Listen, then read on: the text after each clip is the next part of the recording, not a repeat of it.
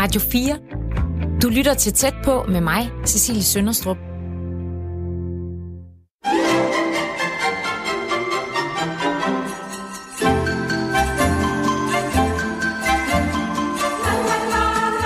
Juleaftensdag. For nogen en dag, som er forbundet med hygge og glædeligt samvær i familiens trygge arme.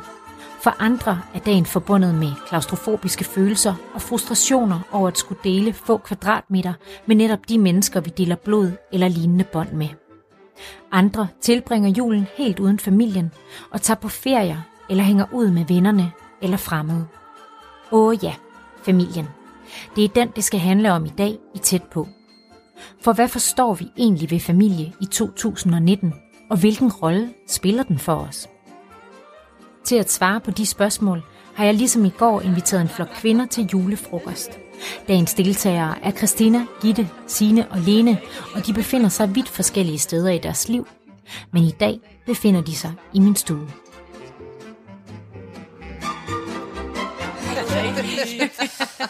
Skal I holde jul med jeres familier? Ja, det skal jeg. Jeg skal holde det med øhm, min mor og min lillebror og min mors mand og min mormor og morfar. Og det skal jeg også. Jeg er lykkeligvis blevet inviteret af min yngste søn, som øh, er gift og har to børn, på en på 13 og en på 15. Og det glæder jeg mig til. Jeg skal holde jul med min mands familie.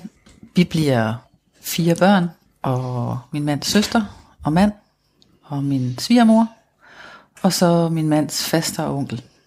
Og det er mange. Mm? Jeg skal også holde jul med min svigerfamilie. Med øh, min svigermor og min mand og vores to piger. Og så øh, min mands to søstre og deres mænd.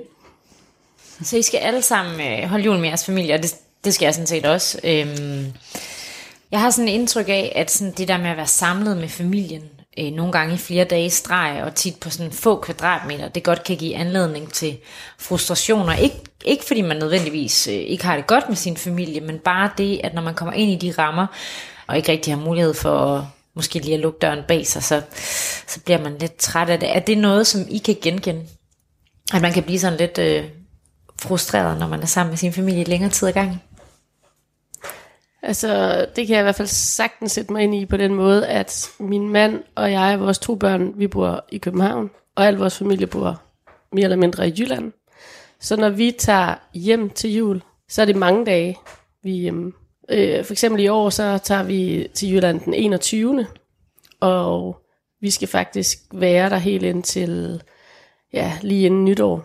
Og det er jo mange dage, når man også holder ferie altså det er jo virkelig, virkelig hyggeligt, og det er dejligt at være sammen alle sammen. Men nogle gange er det sådan lidt, øh, som om man har brug for en ferie efter juleferien. Ja, det, det, det er ikke 100% ferie, forstået på den måde, at det er 100% afslappning, øh, opladning. Nej, og det er jo faktisk, øh, jeg føler mig jo sådan helt øh, uforskammet, når jeg siger det, fordi jeg har jo en svigermor, der virkelig varter os op, imens vi er der, og der er jo også nogen, der underholder børnene, og Altså, så på den måde er det, jo, øh, er det jo luksus på alle måder. Men nogle gange er det der med at holde fri jo også bare kan, ja, ikke have, være sammen med en masse mennesker hele tiden. Ikke? Altså finde roen bare i den lille familie på en eller anden måde. Ikke? Ja, jeg kan også, jeg kan også godt øhm, genkende det der, at jeg kan få det sådan helt som sådan et dyr i et bur, sådan, der bliver restløs, så det lyder måske lidt voldsomt, men fordi det er også rigtig, rigtig hyggeligt, men, men fordi vi bare er mange mennesker på lidt plads som regel, nærmest uanset hvilken konstellation, der bliver, vi holder jul i. Jeg kan, jeg kan virkelig få det, have det lidt svært med, at det bare, at vi gør det det samme. Altså det er bare det samme og det samme. Hvad mener du med det samme samme?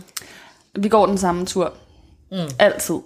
Og hvor jeg nogle gange altså, bare har været sådan, kunne vi ikke i det mindste bare gå en anden tur, end den sædvanlige rute.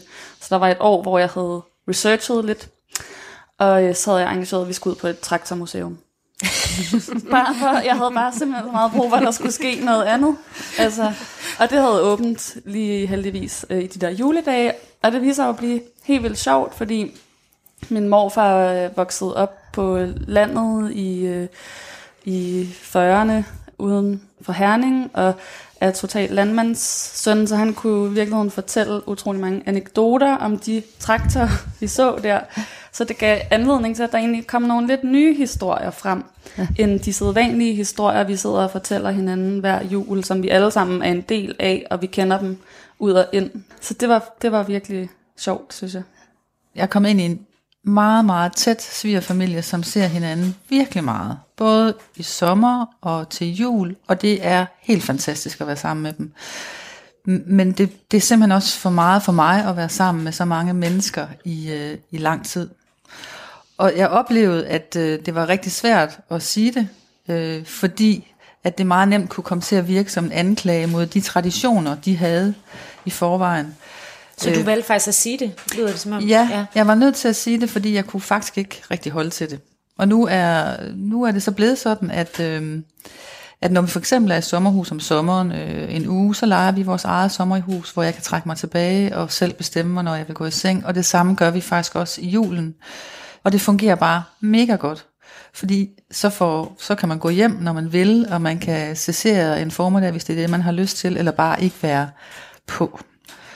Øhm, så, og det er jo, for mig er det jo rigtig rart at høre, at øh, der også er andre, der har det sådan. Jeg tror, de fleste har det sådan. Ja, det kan godt altså, være. Ja. Altså, selv, jeg tror, og jeg tror, uanset hvor meget man elsker sin familie, og hvor dejligt man synes, det er at være sammen med dem, så er det, tror jeg, et helt naturligt behov, at man også lige har brug for at trække sig og være sig selv. Så det du siger her, det er ligesom, at det handler om det her med, at man er, er øh, på de her få kvadratmeter sammen, og man måske har brug for at kunne, kunne være mere sig selv. Det er sådan et aspekt, men jeg kommer også til at tænke på, om der, om der kan være noget i forhold til de relationer, man har indbyrdes i familien. Altså er der nogle roller, der pludselig træder i kraft, som man ikke er vant til, når man bor alene eller alene sammen med en partner? Går man hinanden lidt på naverne, fordi man, øh, man pludselig bor sammen, hvilket man ikke har gjort i noget tid? Øh, jeg tror da nok, jeg bliver den skrabe storesøster over for min lillebror. Mm. Der synes han lige dogner den lidt for meget på sofaen, når alle de rydder af bordet. og så selvom vi er voksne nu, så, så den der søskende relation, den bliver bare utrolig barnlig. Faktisk. Hvor jeg også kan blive lidt pinlig over mig selv. At jeg åbenbart kan være sådan en barnlig storesøster, der hisser mig sådan op på sådan en virkelig teenage-agtig måde over for min lillebror på en måde, jeg aldrig ville gøre over for andre mennesker. Men det er sådan, med familien, der kommer de der... Men er det ikke bare dine gamle søstervaner, der kommer op i dig? Jo, det er det nok. Det kan være, du skal bekæmpe det. Ja, der er et nytårsfortsæt der. ja.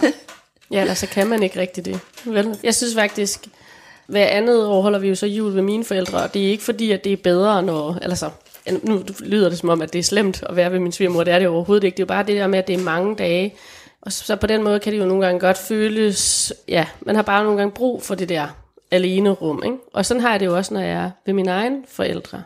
Men det der med rollerne, synes jeg er ret skægt nogle gange, fordi når jeg træder ind ad døren hjemme ved mine forældre, altså så kan jeg nærmest finde på at sige, mor, ikke? Altså, og jeg er 41.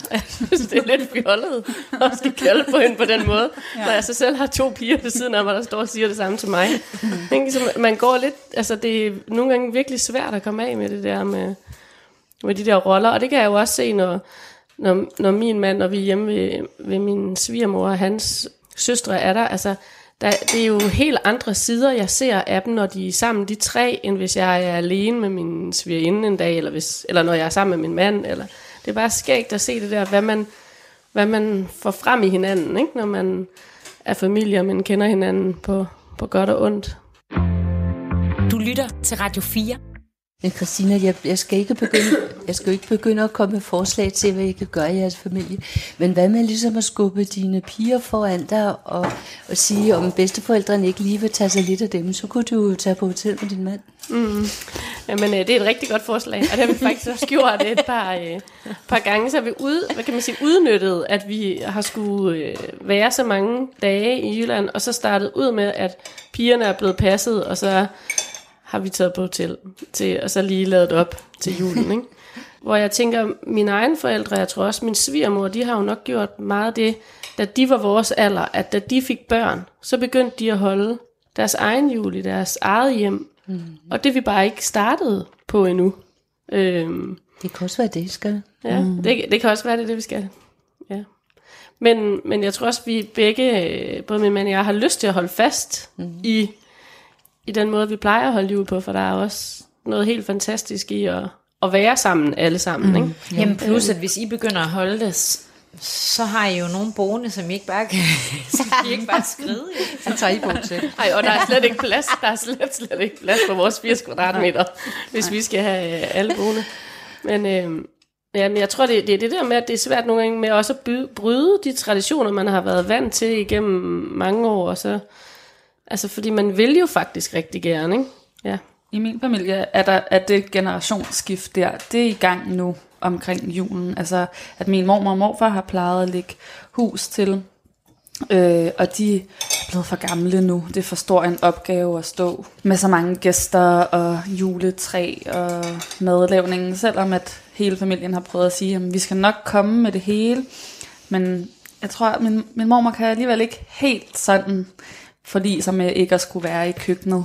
Øhm, så, så i år er ligesom første år, hvor vi øhm, er nogle nye, der har overtaget øh, værtsrollen. Og det tror jeg, der er sådan lidt specielt for min mormor og morfar især. For det er igennem rigtig, rigtig mange år, at de har øh, været værterne for den aften. Ikke? Gitte og Lene, er det noget, som I, I har jo voksne børn. Øh, Lene, dine børn, de er omkring 50 år, og Gitte, dine, de er i, øh, i 20'erne.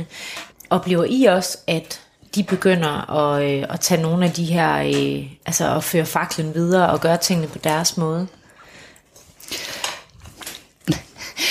Altså, øh, i og med, at ens børn stifter familie, så kommer der jo en anden families forventninger og traditioner ind i billedet. Så der, på den måde kan det jo aldrig blive det samme. Men øh, eftersom næsten alle danskere holder, holder jul nogenlunde på samme måde, så betyder det ikke noget. Hvad med dig, Gitte? Jamen, øh, vores jul er egentlig meget forskellig, øh, og det er meget efter, hvad folk har lyst til. Der har været nogle år, hvor min datter har haft lyst til at holde julen. Hun er 24 nu. Jamen, så har vi gjort det. Og så er der nogle jule, hvor vi har været ude at rejse, og i år er der et par stykker af mine børn, der ikke er i landet. Øhm, så det er egentlig meget, hvad det lige passer, øh, de forskellige i familien. Og så har vi jo en tradition, øh, min eksmand og jeg, hvor vi øh, mødes en gang enten i december eller januar. Øh, mine børn og min mands barn og min eksmands kones børn og alle de tilkommende. Og så er vi sammen der, og det er egentlig nok den tradition, der er vigtigst for min lille familie, fordi vi, vi kan samles alle sammen og har det mega hyggeligt. Men ellers, selve julen er meget forskellig. Altså, jeg er selv øh, skilsmissebarn. Mm. Øhm, så jeg synes, det er helt fantastisk, at I har kunne lave sådan en tradition. Har det været nemt? Eller? Ja, altså det har det faktisk. Min, min eksmand og jeg har et rigtig godt forhold. Altså vi kalder hinanden familie stadigvæk. Øhm, og det var egentlig på et tidspunkt, hvor børnene begyndte at blive lidt store, at, at vi øh, kom til at tænke over de langvarige konsekvenser af at være skilt. Og det er jo lige præcis, nu når vi taler om jul og alle mulige andre traditioner, at børnene kan komme til at stå i nogle stressede situationer i julen. Og så blev vi enige om, at vi holder simpelthen en dag, hvor, hvor vi kan være med alle sammen, og det behøver altså ikke at være juledagene. Så det var faktisk overhovedet ikke svært. Men det er rigtigt, der er jo stor forskel på, hvordan man er, er skilsmissepar. Det vil ikke kunne, rigtig kunne lade sig gøre i din familie, eller? Det har i hvert fald aldrig været på tale, så det tror jeg ikke. Nej. Nej. Øh, og nu tror jeg på en eller anden måde, der også er gået, altså det er mange, mange år siden, de ja. blev skilt, så, øh, så på en eller anden måde har de fjernet sig så meget fra hinanden, er min fornemmelse, at det, ja, det ligger ikke sådan lige for. Men så for eksempel, så snakkede jeg med en, øh, som også, øh, hendes forældre er også skilt, og øh, hun fortalte, at efter hendes forældre var blevet bedsteforældre, altså hendes storsøster havde fået børn, så altså, at der havde den, det der nye barnebarn, det havde sådan på en eller anden måde virkelig helet sårene. Og så var de begyndt pludselig at ses, øh, moren og faren der, mm. altså bedstemoren og bedstefaren, og var begyndt at holde jul sammen og tage på ferier sammen, og altså det havde virkelig øh, bundet dem sammen igen på ny, og det synes jeg da også er meget fantastisk. Altså det er da drømmescenariet, tænker jeg. Ja, men det kræver jo, at man for det første kommer rimelig godt ud af skilsmissen, men at man også får slugt de kameler, der kan være mellem eksmanden og mig. Der, der kan også gå nogle år. Ja. Altså, der gik i hvert fald 15 år. Jeg blev skilt i 1975, og øhm, der gik 15 år før min eksmand holdt op med at tale grimt om os. Ja. og det var, betød ikke, at vi ikke så hinanden i den periode, fordi han var da altid velkommen, men han var altid sur. Mm. Så det, det var ikke rart. Nej. Men øh, så blev det langt bedre. Og så skete der det et godt stykke tid senere, at han i en alder af 60 fik en datter, som er lige gammel med vores børnebørn. Og de er rigtig gode venner. Altså de, de fungerer som søskende, og, og har virkelig et fællesskab, som er, er specielt. Og det har nærmest svejset os sammen igen. Det er, ja. det er, jo, det er faktisk rigtig godt. Du lytter til Tæt på med mig, Cecilie Sønderstrup. Synes I egentlig, det er vigtigt at kunne finde ud af at være sammen som familie? Ja, det synes jeg er vigtigt. Jeg har øh, næsten ikke noget familie selv, så jeg ser jo øh, i starten med misundelse på min mands tætte familie. Øh, og og det, det jeg kan mærke, som er forskellen på måske at have familie og så have venner som familie, det er jo, at, at din familie har du altid, uanset hvad. Det her med at have et sted, hvor uanset nærmest hvad du har gjort, så er du velkommen. Det synes jeg simpelthen er helt fantastisk. Så det kan noget andet end venskaber? Ja, det synes jeg på den måde, at øh, man skal sige det. Jeg kan huske, at mine forældre døde, der fik jeg en meget stor ensomhedsfølelse, lige præcis fordi, at nu var der ikke et sted mere, jeg kunne gå hen, uanset hvad. Øh, og sådan er det jo med venner også, at du kan jo godt være meget tætte venner, men, men opfører du dig virkelig, virkelig dumt i virkelig, virkelig lang tid, så kan det godt være, at I ikke er venner mere. Og der synes jeg, at familie kan noget andet. Er det noget, I andre kan genkende? Mm. Ja, jeg tror også, at der er nogle forventninger til familie.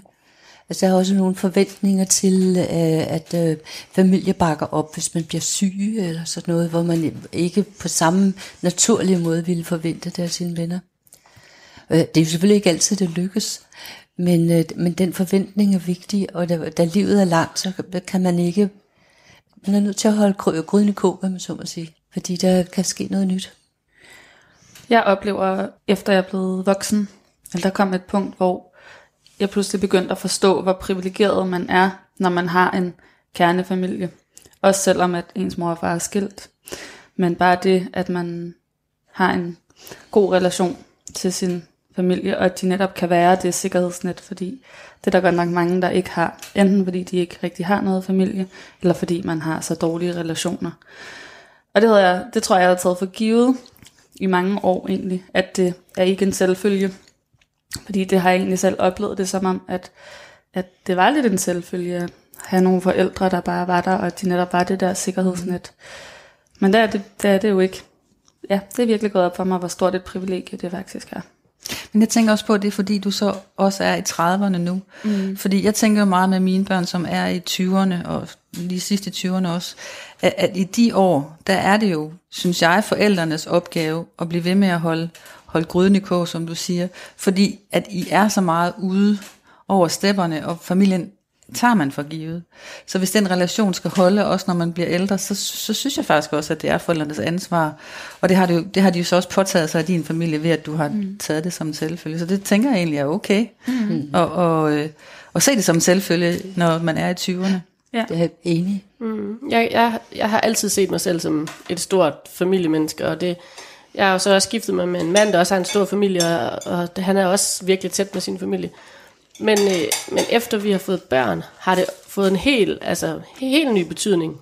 Især fordi min ældste datter på 6 år, hun gør et meget stort nummer ud af hele tiden at fortælle, altså at vi er en familie. Ikke? Og at øh, altså, dem jeg elsker mest er mig selv, og så min mor, og så min far, og så Petra. Ikke? Det er med hendes lille søster. Og, øh, altså, og det, det der med, at man kan mærke, hvor meget det betyder for små børn, har også gjort, at jeg har tænkt rigtig meget over det der med, de familierelationer, jeg har, og hvor heldig jeg er, at jeg har et godt forhold øh, til min familie. Ikke? Fordi det er jo heller ikke desværre en selvfølge, at øh, alle har det godt med deres familie. Og det er jo også noget, som, som jeg jo altså også netop med julen tænker rigtig meget over. Ikke? At øh, jeg skal faktisk til øh, en begravelse her om et par dage hos øh, en god ven, der har mistet sin, sin far, og de har ikke talt sammen i syv år. De nåede ikke at, at finde hinanden, lige inden han døde. Mm. Og det er jo også sådan noget, altså man må bare ikke gå rundt med alle de der ting, som man ikke øh, får sagt til hinanden. Altså det, ja, nu bliver det lige lidt dybt her, ikke? Men, eller, eller lidt stort, men det er, det, er, det, det er jo også det, familie kan. Altså, de kan drive en til vanvid, og, men, men stadigvæk så er livet bare for kort til, at man ikke får talt tingene igennem. Og det er jo også meget nemmere at tilgive familie, tror jeg, end det er at tilgive venner på en eller anden måde. Ikke? Men Hvorfor måske det? sværere også. Ikke? Altså, Ja, hvorfor det? Jamen, nu kan jeg jo kun sige det ud fra... Altså for mig, kunne jeg, jo, jeg kan jeg slet ikke forestille mig ikke at have talt med min egen far i syv år. Altså, øh, jeg kan ikke se, hvad der skulle ske for, at det kunne lade sig gøre. Men lad os nu sige det så. Alligevel skete, at, øh, at jeg tror bare, det altid vil være nemmere på en eller anden måde at tilgive øh, ens nærmeste end... Ja, jeg ved det faktisk ikke. Altså, hvad tænker I? Jo, jeg tror, som en eller anden også sagde det der med, at man, man kan ligesom, grænserne for, hvordan man kan opføre sig i sin familie, er lidt videre. Ikke? At man kan, man kan godt være træls og skabe sig og ikke opføre sig ordentligt i lidt længere tid, end man måske kan med sine venner. Selvfølgelig ikke for evigt. Altså, man skal selvfølgelig også behandle sin familie ordentligt, men øhm, det er som om... Nej, jeg ved det heller ikke. Nej, det er faktisk svært, faktisk ikke? ikke. Altså, Hvorfor er det sådan? Altså følelserne er meget stærke i en familie, men altså, man skal jo ikke være blind for, at, at fejl eller, eller handlinger, som måske virker rimelig uskyldige i, i sammenhængen, kan få virkninger i flere generationer. Og så tænker jeg ikke bare på de der øh, forfærdelige skilsmisser, som mange af os har været igennem. Men altså, man kan gøre ting over for et menneske, som kan præge alle fremover. Altså, det er ikke alting, man kan rette op på. Og jeg tror også, der kan være mange negative følelser i familier, som kan være svære at reparere. Men derfor er det jo så stadigvæk ens familie. Så jeg- nu, da nu jeg efterhånden er blevet den ældste i min, så øh, sidder jeg tit og ærger mig over, at der var så mange ting, jeg glemte at spørge dem om. Mm. Fordi det var jo lige meget, at man kunne altid spørge og ditten eller fast og datten. Og der, ingen af dem er der mere. Man kan ikke spørge dem længere. Og der er sammenhænge, man egentlig gerne vil have reddet på, som, som man ikke længere kan få reddet på. Mm. Så glem ikke det.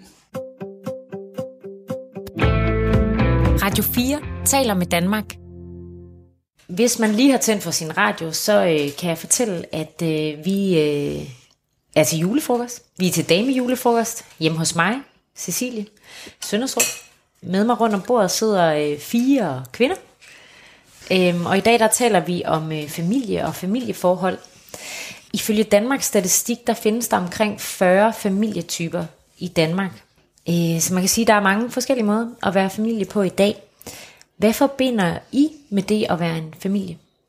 Altså jeg vil sige, at min familie er øh, min mand og jeg og vores børn. Men så er det faktisk også min eksmand og hans kone og børn. Og rundt om det, der ligger hele min mands familie og min bror. Og så har jeg nogle venner, som så ligger nedenunder. Så dine venner, altså nogen, der ikke er, du ikke er biologisk Ja, ja, ja. forbundet med. Ja, i min familie, eller Christian og jeg, min mand og jeg, siger, at har sådan en saying, at han bruger sin øh, familie som venner, og jeg bruger mine venner som familie. Og hvorfor er det sådan? Jamen det er, øh, jeg, det er fordi, jeg har altid haft en meget lille familie, og, og derfor tror jeg måske instinktivt, jeg helt som barn har vidst, at, øh, eller i hvert fald har jeg meget tidligt fået nogle meget tætte venner, som jeg har holdt fast i. Og som årene er gået, og familien er blevet mindre og mindre, den familie, der er over mig, altså ældre end mig, så har de selvfølgelig fået større og større betydning i, i det at være familie. Men nu har jeg jo den her kæmpe øh, svigerfamilie, som jo også gør det ud for familie for mig nu. Altså den måde, du beskrev øh, familie på, øh, så var det jo klart, det, at du talte netop ikke om slægt. Det vil sige, du dit familiebegreb er meget bredere end det. Men jeg mener også, at familie kan betyde noget andet. Altså hvis man for eksempel i en gruppe af mennesker øh, flytter sammen, som man gjorde for eksempel i kollektiverne, øh, og bor sammen i, i, og, be, og begynder at, at, at danne nogle fælles livsvilkår, så kan de godt begynde at beskrive sig selv som en familie. Og det var der også nogle af kollektiverne, der gjorde og tog det samme navn og hed Kløvedal og den slags. Ikke? Jeg tænker, øh, jeg synes, øh, det er ved at være på tide til en lille skål. Mm. Øh, skål. Har alle noget i deres glas? Ja. Ja, ja. Det er op til en skole. Skål. Skål. Skål. I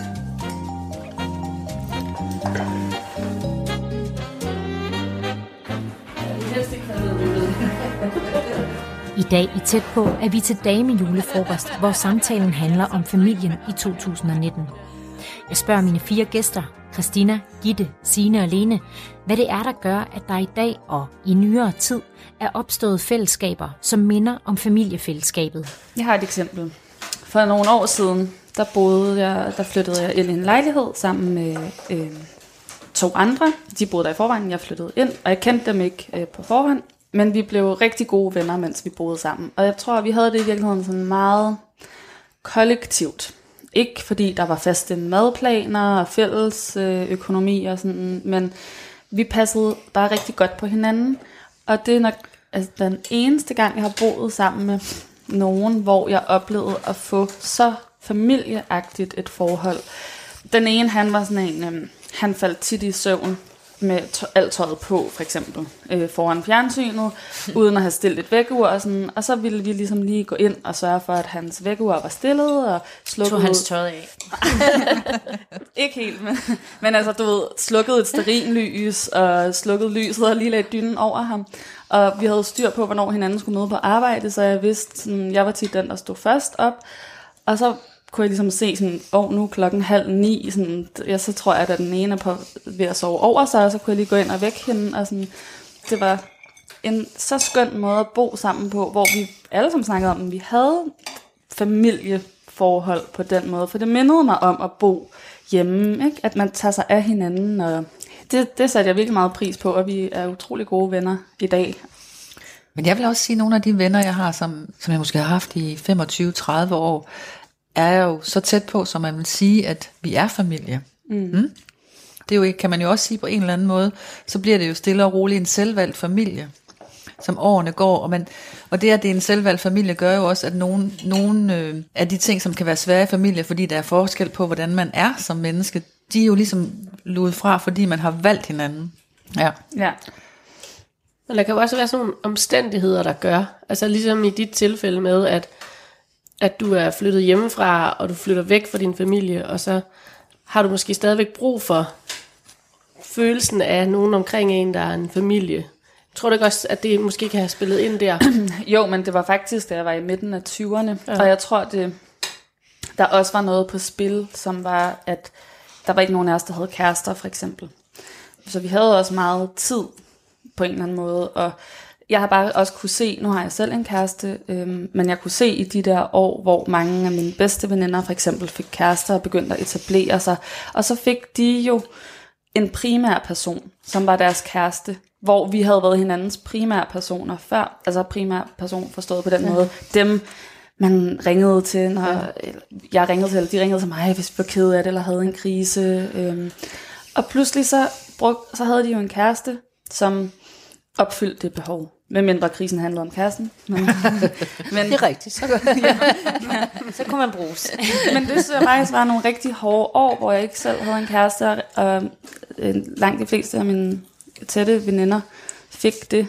Der følte, kunne jeg godt føle mig meget ensom, fordi de var stadig mine primære personer, men jeg var ikke deres. Og det tror jeg i virkeligheden var mm, tit, når også jeg snakker med mine venner, der ikke har en kæreste endnu, at det handler ikke kun om, at man selv har lyst til at få en kæreste. Det handler også om, at man også selv har lyst til at være noget for nogen. Mm. Så egentlig ikke kun det med, at man har nogle behov, der skal opfyldes selv, men at man måske også selv synes, man har rigtig meget kærlighed at give til et andet menneske.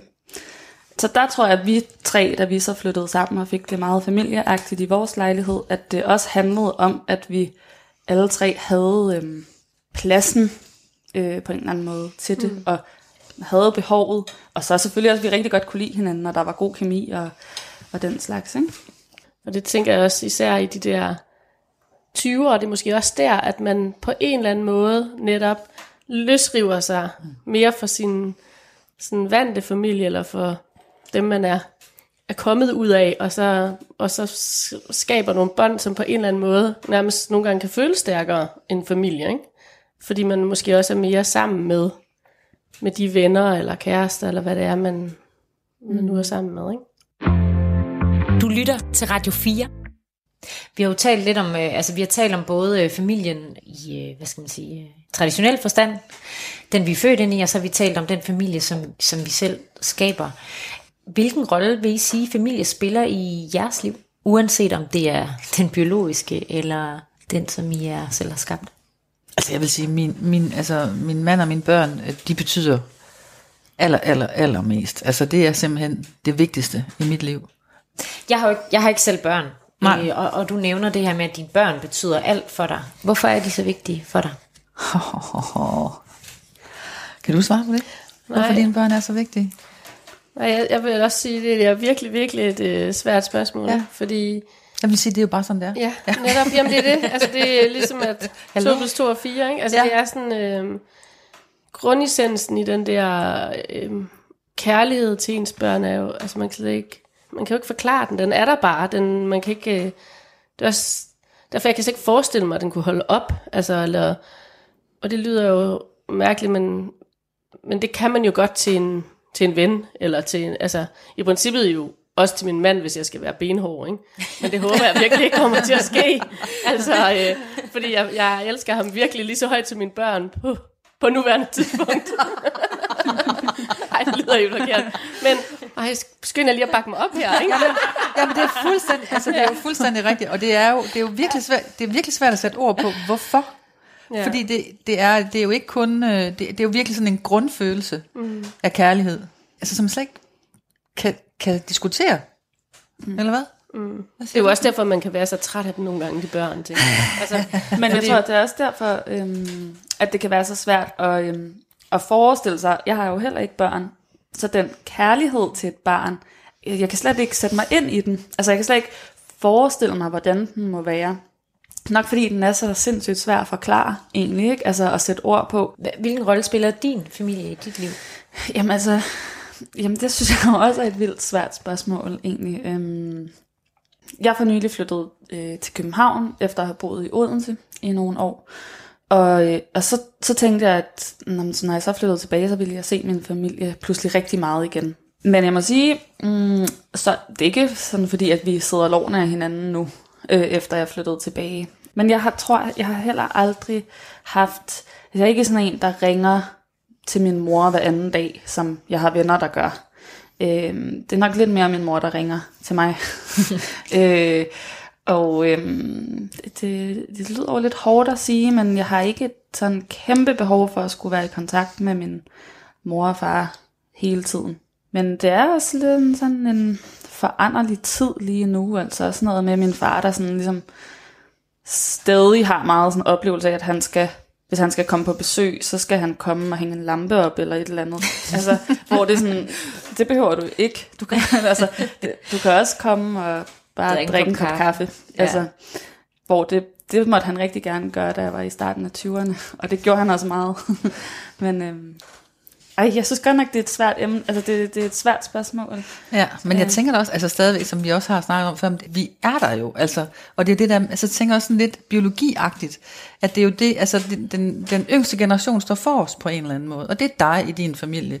Så du skal bare øh, gøre det, du skal, og så hvis du har brug for næste generation, altså dine forældre, jamen så er det det, du gør, ikke mm. også? Sådan, sådan tænker jeg det. Og så, kan, så kommer der måske et tidspunkt, hvor det bliver omvendt, men det er jo lang tid frem i tiden. Ikke mm. også? Men jeg bliver også lidt nysgerrig på at høre, om du har det på samme måde med dine børn egentlig. Øh, ja, ja, selvfølgelig mm. øh, har jeg det. Der, der er noget specielt med ens børn, fordi øh, man jo dels selv har skabt dem. Og øh, jeg tror, at meget af den der øh, tætte forbindelse, man har med dem, er fordi man i, i et vidt omfang, øh, me- mest i starten, men også senere, faktisk ikke, altså vores jeg flyder over i hinanden. Mm. Det kan være meget irriterende for et voksen barn at, at opleve, at mor stadigvæk synes, at hendes jeg flyder over. Men altså, det, det må man jo prøve at tage som vidtighed, og, og ikke plage sine børn med den slags. Men øh, i mit tilfælde, der er jeg blevet venner med mine. Mm. Og jeg synes, det er rigtig vigtigt, at, at man kommer ud over det, så man egentlig bliver venner. Fordi hvad skal man ellers snakke med hinanden om? Ikke? Altså nu talte du om din far, der vil gerne hænge en lampe op, fordi han vil gerne gøre noget for dig. Men i virkeligheden er der ikke rigtig noget, han kan gøre, og hvad kan I så foretage jer med hinanden? Ikke? Det er så vigtigt at, at huske at tale sammen, og huske at interessere sig for, hvad, hvad, hvad, hvad den nye generation laver. Øh, hvis man sådan kigger ikke så langt tilbage i historien, så var, så var familien langt hen ad vejen for de fleste øh, det primære sikkerhedsnet. Og siden da, der har vi jo fået øh, velfærdssystemet, og som vi også har talt lidt om i dag, så er der også mange, der bruger deres øh, sociale, altså venskaber, sociale relationer som primære personer.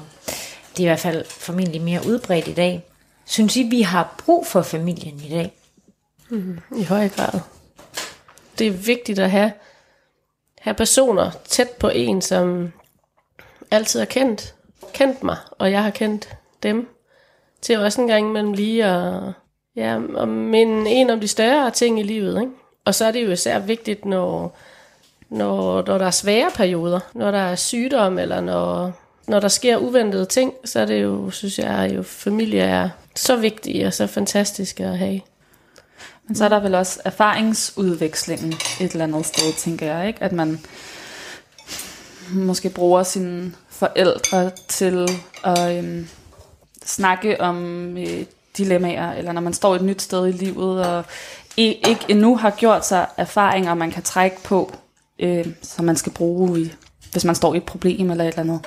At der har man de ældre generationer, der har en anden livserfaring, som kan råde en, ikke? eller guide en på en eller anden måde. Eller Ja, øh, jeg er fuldstændig enig i, hvad I siger, men jeg synes også, at øh, familien er jo nærmest det eneste, vi har tilbage. Altså hvis vi ligesom gerne vil have stabilitet og forudsigbarhed og nærhed i vores omgivelser, så har vi jo kun familien egentlig, og måske vores arbejdsplads, at relatere os til. Fordi i det, der har kendetegnet mit liv, og som vi jo modtog med kysshånd, da vi var unge, det var jo hele individualiseringen. Fordi vi ville jo gerne have frihed. Altså det var min generation, som sprængte rammerne, og som øh, fastslog, at individet var frit, og at øh, kvinder og mænd var lige, at de kunne gøre, gøre som det passede dem i det hele taget. Ikke? Det har jo så ført til i nærmest i dag, at individet er atomiseret og kommercialiseret. Øh, helt ud i det groteske. Så hvis vi har ønsker at have en form for struktur og sammenhæng i vores liv, så har vi jo ikke længere det nære samfund og den gamle hen i landsby, landsbykæret, som også kendte mig og min mormor og farmor. Vi har kun familien tilbage, som mm. kender os. Hvad siger I andre til det? Ja, jamen det er da rigtigt. Altså, nogle steder dyrker man jo nok stadig sit lokalsamfund, men nu er jeg selv fra København, og øh, jeg har da oplevet meget få opgange, jeg har boet i, hvor vi kom hinanden ved. Tit så synes ja. jeg, at jeg slet ikke har mødt folk. Ja, det, det gør man ikke i København. Mm. Det er en over 100 gammel tradition, at københavnere ikke kender deres naboer. ja. Jeg vil sige, at jeg bor et ret unikt sted i København, hvor vi faktisk gør det, og det hvor godt. køkkendørene nærmest står øh, åbne, og vi render ind og ud af hinandens øh, Ej, hvor dejligt. lejligheder. Ja, det er meget, meget unikt. Og, hvor bor I? ja, ja, på Frederiksberg, i svømmehalskvarteret. Okay. Og det, altså, det er bare... Øh, jeg har også en, en gård, der på en eller anden måde bliver gadekæret, ikke? fordi det er derude, alle samles, og mm. ja, det er rigtig, rigtig fint. Men jeg kunne ikke lade være med at tænke over før, Lene, da du sagde det med, at, øh, at det er familien, som ja, som står tilbage, eller det er dem, vi ligesom har tæt på os, at altså, det er jo virkelig rigtigt, og derfor bør vi jo nogle gange heller ikke behandle vores gamle på den måde, vi behandler dem på. Vi skal, man skal jo ikke særlig langt væk fra Danmark, hvor man kommer på plejehjem, hvis man ikke har nogen familie. Og hvis man har en familie, så bor man hos dem, indtil man dør. Mm. Og i, i Danmark er det helt omvendt, ikke? Mm. Altså, jeg kan godt synes, det nogle gange er jo lidt det er trist, at der er kommet den, at tingene på en eller anden måde har er gået i den retning. Altså. Hvad synes du, det siger om vores øh, familieform i dag? At der er mange, der ryger på plejehjem, når de bliver gamle, i stedet for at for eksempel at komme hjem til familien? Jamen, når Lene siger, at det er jo især, øh, når det er især din generation, der ligesom har, øh, har været banebrydende for, at, øh, at vi i dag, i hvert fald som kvinder, har de rettigheder, vi har, og der, der er sket den samfundsudvikling. Altså hurra for det, det er jo virkelig, virkelig godt. Det hylder vi er jo meget for alle sammen. Ikke? øh, men der er jo også, også en bagside af medaljen, ikke? og bagsiden er jo nok det her med, at vi er blevet os selv nærmest. Ja, altså jeg synes, det vigtige faktisk består i at finde et alternativ til den der syge individualisme. Fordi øh, for, for os at se er svaret jo ikke at vende tilbage til middelalderens øh, strenge mm. kontrol øh, med individet. Og, og det, det er fuldstændig rigtigt, hvad du siger om, om de gamle, Christina, men samtidig skal man så huske på, at det er blevet sådan, at de fleste gamle i dag er sunde og raske, og sagtens skal tage, kan tage bussen, hvor, hvorhen de har lyst. Så det er ikke lige rigtigt for alle, men alle de, de gamle, som, som er mere eller mindre har tabt forbindelsen med deres omverden, de, de har det jo rigtig svært, mange af dem, når de, når de sidder der ensomme, og det behøver måske ikke være sådan. Men jeg ved ikke, hvor man skal sætte bremsen ind. Mm. Nej, men også fordi måske har den individualisering netop også altså, ramt den ældre generation i forhold til, jeg synes bare, man hører de der historier om, at så øh, bliver de bedste forældre, men de har slet ikke tid til at skulle være det, for de skal ud og rejse, og altså, de skal også udleve dem selv. Hvor jeg tænker sådan, kan man have den forventning? Det, det ved jeg ikke, om, om du har nogle tanker omkring, Christina, når nu du har børn, men den der forventning om, at så skal bedsteforældrene også være der og passe dem, og, men vi vil så ikke passe bedsteforældrene, eller hvad? Nej, altså jeg vil sige, på de rigtig svære dage, hvor, øh, hvor børnene er syge, der kunne jeg virkelig godt tænke, hvor de bare tror det til, når jeg ringede. Ej, jeg, men det er, jo, det er jo rigtigt nok, fordi jeg synes jo, altså nu, min mor er ikke gået på pension endnu, det gør hun næste år, og jeg under hende det bare så meget, og jeg håber, håber så meget, at hun kommer til at bruge de næste mange år på at gøre en masse godt for hende selv, og øh, få en masse oplevelser. Og så også være sammen med sine børnebørn. Men, Når men, de er syge. ja, men øh, det skal jo være, som du også siger, Lene, hvordan vi finder en eller anden den rigtige model altså, i hele det jeg, der. Ikke? Jeg, jeg, jeg holder på, at man skal på arbejdsmarkedsfronten, skal man jo øh, kæmpe for bedsteforældres rettigheder. Mm. Også for, på familiefronten. For eksempel var det da rimeligt at indføre barnebarns første sygedag. Mm. ja, ja, den vil jeg også være stor fan af. du lytter til Radio 4. Vi er i fuld gang med at optage et afsnit af Tæt på. I dag er det... Øh, sidder vi til en julefrokost, en dame julefrokost, og lige nu der taler vi om øh, familie og familieforhold. Her til sidst kunne jeg godt tænke mig at høre, øh, altså nu har vi snakket om, hvad familie er og i dag for os, og hvad vi kan bruge familien til, hvad vi bruger den til. Jeg oplever, og det oplever også, at nogle af mine, mine veninder oplever, at man nogle gange godt kan have det lidt svært, især med ens mor.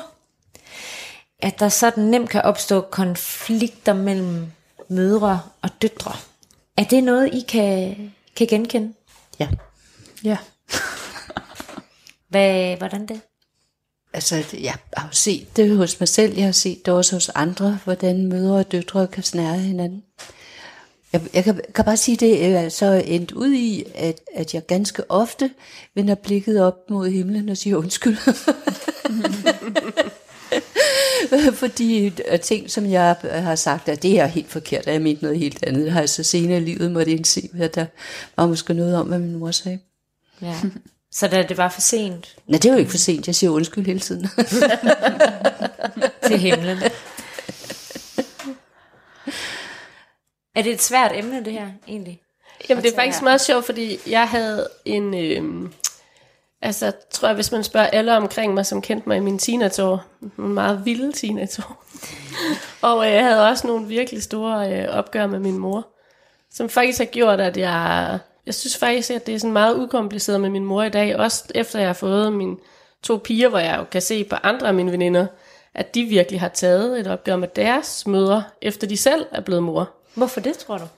Altså først, da de blev mødre, så Ja, men øh, det er i hvert fald der, hvor de begyndte for alvor at øh, bide fra sig, når deres mor sagde noget.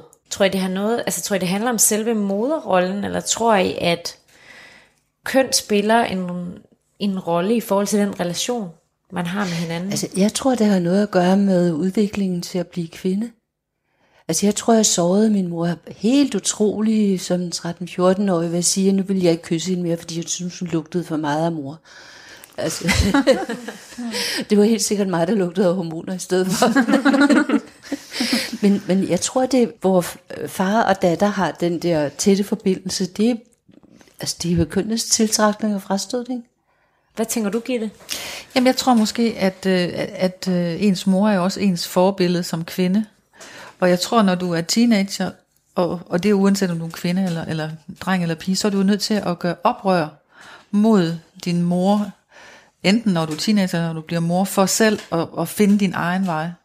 Mm. Øhm, og nogen er hurtige, som dig, Christine, og gør det i, i uh, ungdommen, men andre kan godt kan først mærke, at nu er det nu, når de får børnene, fordi så står de selv og møder. Sådan tænker jeg det. Ja, altså, jo, der er jo nok et eller andet med kønnet i spil, for jeg tænker i hvert fald, min lillebror er meget tættere med min mor, end jeg er, vil jeg umiddelbart sige. De minder os meget mere om hinanden, deres temperament og personlighed. Jeg minder meget mere om min far. Og jeg tror bare, jeg kan blive mm, irriteret på hende på en anden måde, end min lillebror kan. Altså, jeg synes bare, hun kan være frygtelig irriterende. og på sådan en også virkelig irrationel måde, hvor jeg tænker, gud, er det utaknemmeligt nogle gange. Altså, At være mor? ja, eller hvad? ja. det tænker jeg. Det, det ved I jo så. Hvad er det, du bliver irriteret over? Ej, men det er så mange ting. Altså alt fra... Ej, jeg håber ikke, hun lytter med. øh, for hun er jo også fantastisk dejlig og sjov, og alle mine venner elsker hende. Det var godt, du lige fik det med. Mm, jamen, det er bare måden, hun kan stille spørgsmål på. Altså på en eller anden måde, mm. som jeg synes kan være sådan, åh, hun er bare psykoanalyserende. Mm. Øh, og, Du, sidder, du ruller lidt med øjnene derovre, Gitte. Er det noget, du, du kan genkende fra dig selv? Eller? Ja, det jeg i hvert fald godt kan genkende, det er, øh, at at når, hvis, du har, hvis en af dine børn, du har en fornemmelse af, at de ikke lige helt tætte lige i den her periode, det er jo ikke fordi, mm. jeg snakker ikke med mine børn hver eller hver anden dag, men, men så bliver man jo også lidt nervøs for, rela- ikke for relationen, men om de nu har det godt. Og så bliver man noget mere insisterende på, på, på at få en samtale i gang, og det kan man jo altså godt mærke, mm. som den anden part. Ikke? Jeg kan huske, en af mine sønner sagde engang til mig, prøv her, Gitte, Altså bare du kommer ind i det samme rum, som jeg er. Du behøver slet ikke at sige noget. Bare du er der, så bliver jeg simpelthen så irriteret på dig. og, så, og så tror jeg virkelig godt, man kan have det, ikke? Ja. Ja. Ja. og det er det, jeg mener med, at Ja. det er utaknemmeligt, fordi hvad skal du gøre ved det? Altså hvis det bare handler om, at du er gået ind i et rum, det kan du jo ikke lade være med at gøre. Altså, Nej. ligesom min veninde, hun havde også en periode, hvor hun bare ikke kunne udholde måden, hendes mor spiste på. Altså lyden af, at det var virkelig sådan nærmest bare lyden af hendes mor, der trak vejret, var bare så irriterende. Hvor jeg tænkte, jeg kender, jeg kender det godt, men stakkels mor, ikke? Altså, som bare trækker vejret. Men omvendt kan man jo også sige, altså, er det fordi, at man ændrer sig? Når man er i morrollen, og nu kigger jeg på møderne, altså er man anderledes over for sine børn, end man er over for andre? Ja, jeg spiller da aldrig klog over for andre, sådan på samme måde, som jeg gør over for. Det gør jeg. Eller prøver på at beherske mig i hvert fald. Det gør jeg ikke i relation til dem. Okay. Jamen det kan da godt være det, er, fordi man vil det så ekstremt meget, at det skal være godt, ikke også? For ens børn. Og man kan simpelthen ikke lade være, selvom man har, man, man prøver, jeg prøver virkelig nogle gange på at, "Ej, jeg skal ikke spørge, jeg skal ikke spørge. Man kan næsten ikke, jeg kan simpelthen ikke lade være, fordi det er altså, en så magt på læggende, fordi man elsker dem så højt. Ja. ja, og jeg ved også godt, at det jo kommer af kærlighed. Men derfor er det irriterende alligevel, og det forstår jeg virkelig godt. Altså, Jeg har også haft noget med den måde, min mor skriver sms'er på. altså, Er det mange emojis, fordi så kender jeg det. helt ekstremt. Hvor man nu, kan man sige, nu arbejder jeg også selv med at skrive, så jeg bliver bare blive så irriteret over, at hun laver så mange øh, udråbstegn og, og prikker og bryder alle grammatiske regler. Sådan, det er så åndssvagt. Altså, jeg ved godt, det er virkelig åndssvagt. Jeg tror, øh, jeg tror, vi skal til at runde af øh, for nu. Jeg kommer til at tænke på, om der er noget, I synes, vi har snakket om i dag. Altså, hvad synes I, den her snak egentlig siger om vores forhold til familie i dag? Jeg synes, det er svært for noget, som vi ikke har været inde på i den her samtale. Det er sådan, nu virker det som om, at vi alle fire jo kommer lidt det samme sted fra, fra, øh, fra nogenlunde kernefamilier og har nogle gode familierelationer, og det sidder der jo mange derude, der ikke har det på samme måde, og som jo slet ikke har kontakt med deres familie, og har valgt en ny familie selv, eller har fået slået hånden af af deres egen familie. Ikke? Så jeg synes i hvert fald måske kun, vi dækker sådan en, en grad af familielivet Ja. i 2019. Bare lige et lille forbehold, eller sådan. Mm. Ja, jamen, helt sikkert. Og ja, der er vist rigtig, rigtig mange jo, som forbinder familie med noget smertefuldt, ikke? eller som præcis. Så det vi kan konkludere er, at vi ikke kan konkludere noget, men at øh, vi er fem heldige kartofler rundt om det her bord i en eller anden udstrækning. Ja. Er, er vel også, at øh, folk, der ikke har, altså som måske vokser fra deres familie, at man så ligesom har, kan udvide sit familiebegreb og skabe sig et eget miljø, som kan komme til at betyde det samme for en, som en familierelation. Og med det vil jeg sige øh, tak for nu, og tak for i dag. Tak for i dag. Glædelig jul. Ja, glædelig jul. Glædelig jul. Du har lyttet til Tæt på på Radio 4. Rundt om julefrokostbordet sad Christina Pedersen, Gitte Hovgaard, Signe Christiansen og Lene Ravn. Udsendelsen var tilrettelagt af mig, Cecilie Sønderstrup, og fik du ikke det hele med, kan du finde hele udsendelsen på radio4.dk. Glædelig jul.